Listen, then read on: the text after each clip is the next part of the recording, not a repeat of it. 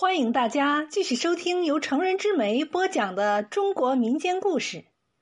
您现在听到的故事名字叫《黑狗救人》。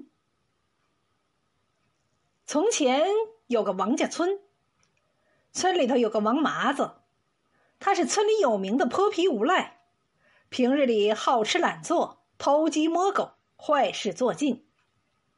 王麻子虽然时常偷窃。对外却是防范甚严，家中养有大黑狗，日夜高声吠叫，吓得村民不敢靠近。偶尔有老人小孩路过，大黑狗会突然窜出来，吓得小孩大哭，老人跌倒。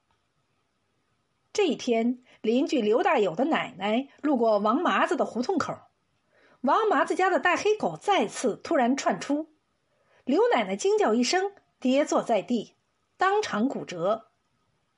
刘奶奶的腿伤千言不愈，一年后才能下地走路，却是行动不便，拄拐而行。王麻子无赖惯了，自然是不肯赔偿分毫，还经常洋洋得意的大夸黑狗凶猛。最近王麻子手气不好，接连赌博输钱。半夜归来，有气无处发，就将家中的大黑狗一顿乱打。黑狗脖子上拴有铁链，只能任其毒打。打得累了，王麻子才蒙头大睡。黑狗身上吃痛，连夜哀嚎。邻居刘大友老实宽厚，心地善良，听不得王麻子毒打黑狗。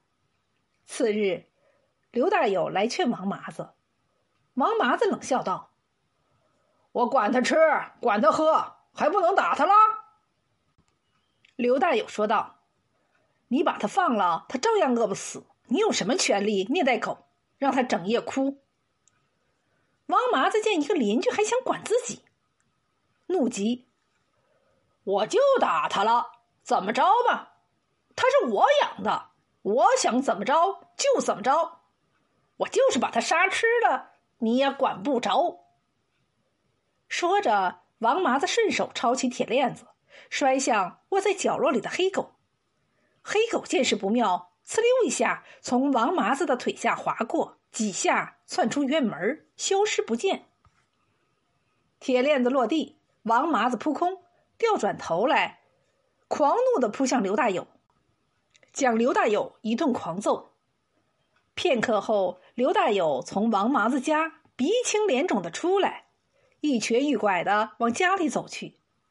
走到院门口，忽然看见大黑狗停在自家的门外。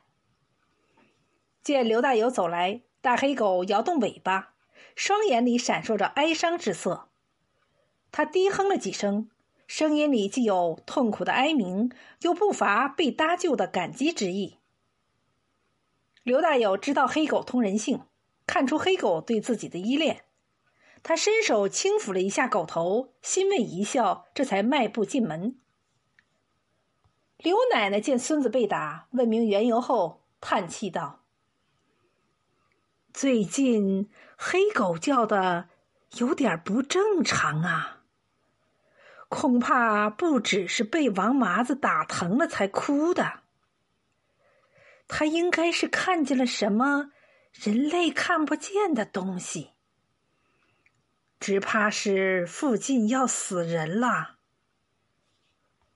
闻言，刘大友大惊，连忙追问奶奶：“他看见了什么呢？是鬼魂吗？”奶奶若有所思的说道：“这种事儿，大家都说不清。”只知道是不干净的东西，也许是狗鼻子闻到了什么，也未可知啊。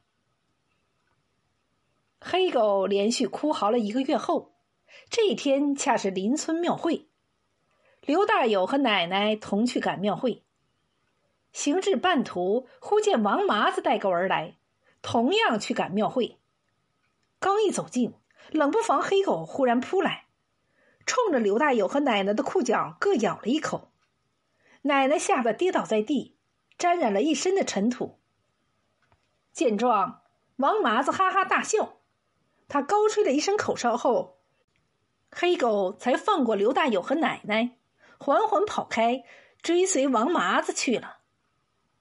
刘奶奶跌得骨痛，好半天才从地上爬起来，弹去身上的尘土，接着沿路走向邻村。行至半途，忽然看见前面土路塌方，形成了一个大坑。黑狗围绕大坑哀鸣不已。看来王麻子已经落入陷空之中。刘大友心中震撼，他忽然明白，黑狗刚才撕咬二人，其实是出于爱护之意。他慌忙回村喊人相救。村长闻讯，带领村民赶来营救。由于窒息过久，王麻子早已气绝身亡。几日后，王麻子的同族兄弟将其入殓下葬。事后，黑狗再没有夜半哭嚎，街谈巷议不断，都说黑狗连哭月余，其实是早就看到了主人身有异样，知其命不久矣，这才伤心哀鸣。众说纷纭，莫衷一是。